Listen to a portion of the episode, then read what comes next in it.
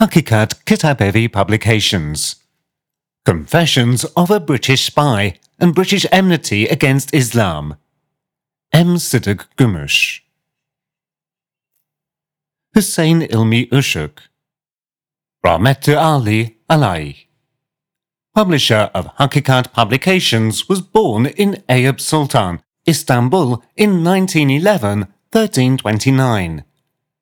Of the 144 books he published, 60 are in Arabic, 25 are in Persian, 14 Turkish, and English, French, German, Russian, and other versions of his books. Hussein Hilmi Ushuk, Rahmat Ali Alai, guided by Syed Abdul Hakim Awasi, was a profound scholar of Islam, who was perfect in values of tasawwuf and capable of guiding disciples in a fully mature manner. Possessor of glories and wisdom, was a competent, great Islamic scholar fully authorized to guide people to salvation. He passed away during the night between October 25, 2001, 8th Shaban 1422, and October the 26th, 2001, 9 Shaban 1422. He was buried at Ayub Sultan. Publisher's Note Anyone who wishes to print this book in its original form or to translate it into any other language is granted permission beforehand to do so. And those who undertake this beneficial endeavour are accredited with the benedictions that we offer in advance to Allahu Ta'ala in their name, and also our best wishes of gratitude, and we thank them very much. However, permission is subject to the condition that the translation is accurate and true to the text, the paper used in printing is of a good quality, and that the design of the text and setting is properly and neatly done without mistakes. Note Missionaries are striving to promulgate Christianity. Jews spread the teachings in Talmud, and Freemasons are annihilating all religions. Hakikat Reality Publications in Istanbul endeavors to disseminate Islam. A person with wisdom, knowledge, and conscience will understand the right one among these, and helping its dissemination will cause salvation of all humanity in both worlds. Preface Allah Ta'ala declared in the 82nd ayat of Surah Ma'idah of Quran al Karim The biggest enemies of Islam are the Jews and mushriks those who attribute a partner or partners to Allah Ta'ala, that is, shirk. Polytheists, people of shirk. The first mischief contrived to demolish Islam from within was instigated by a Jew, namely Abdullah bin Sebe of Yemen. He established the Shiite sect against the Ahl as Sunnah, the true Muslim group. From then on, Jews under the cloak of Shiite scholars in every century consolidated this sect.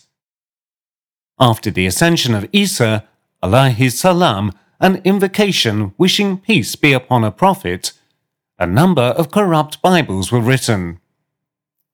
Most of the Christians became mushriks. Others became kafirs, disbelievers, since they did not believe Muhammad, alayhi salam, they and the Jews were called Ahl al-Kitab, people with a heavenly book.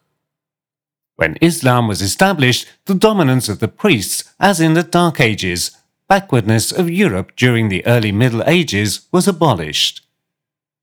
They founded missionary organizations to abolish Islam. The British were the forerunners in this regard a ministry of the Commonwealth was established in London with a view to fighting against Islam. People who worked in this ministry were taught the Jewish tricks. Contriving inconceivably vicious plans, they attacked Islam using all available military and political forces toward this end. Hempher, only one of the thousands of male and female agents employed and sent forth to all countries by this ministry, entrapped a 14 year old person named Muhammad of Najd in Basra, misled him for several years, and caused him to establish the sect called Wahhabi, also known as Najdis, a non Madhabi people that are hostile both to the Sunnis and to the Shi'is. They are also called the Fuqad al-Maluna, the accursed group. In 1713-1125, this sect was introduced in 1150.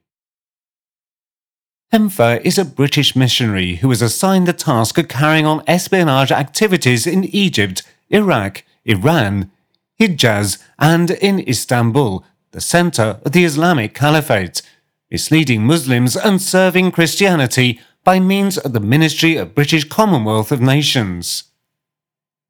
No matter how assiduously the enemies of Islam may strive to annihilate Islam, they will never be able to extinguish this light of Allahu Ta'ala.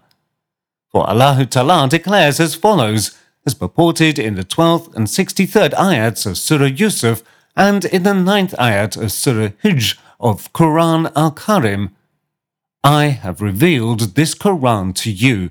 Truly, I shall be its protector.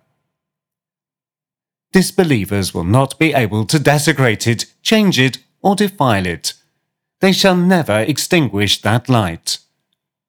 For 14 centuries, Muslims worked in the lightsome way taught by Quran al Karim and made progress in knowledge, in ethics, in science, arts, trade, and politics. They established great states. After the French Revolution in 1789 1204, European youth saw the immoralities, cruelties, robberies and mendacities being perpetuated by churches and priests, and as a result, some of them became Muslims, while others turned into atheists. The farther away from Christianity, the more progress they made in science and technology, for Christianity was an impediment to worldly endeavors and progress. And some Muslims, reading the books written by these young people in order to criticize Christianity, and believing the lies and slanders which the British missionaries directed against Islam, became quite ignorant of Islam. As they were alienated from Islam, they began to decline in science. For one of the principal commandments of Islam is to work for worldly progress. The British state policy is essentially based on methods of exploiting the natural riches of the world particularly those in Africa and India, employing their inhabitants like beasts and transferring all the resultant revenue to Britain. People who have had the fortune of attaining Islam, the religion which commands justice, mutual love, and charity, pose an obstruction contradictory to British cruelties and falsities. This book has been prepared in three sections. The first section, which consists of seven parts, comprises the slanders of the British spy. They were designed by the British for the purpose of annihilating Islam. The second section relates how the British insidiously put their treacherous plans into practice in Muslim countries, how they deceived statesmen, how they inflicted unimaginably bitter torments on Muslims, and how they destroyed the Indian and the Ottoman states. How the Jews and the British attacked Islam is reported with quotations from Hakikat ul Yahud, which was written by Fuad al Abdurrahman Rufai and published by Mektabut's Sahabetul Islami in Kuwait Safat Salimiya. This section of our book is corroborated with documents which will awaken those poor Muslims who are entrapped by the Wahhabis and will support the writings of the scholars the Ahl as-Sunnah. The third section is the translation of the booklet known as Khulasat u Kalam, which distinguishes Sirat al-Mustaqim, the true path, the blessings of Allah Ta'ala, from Dalala, ways of heresy, for guidance to the right way of Islam. Presently, Muslims world over have parted into three main groups. The first group consists of the true Muslims who have been following in the Sahaba's footsteps.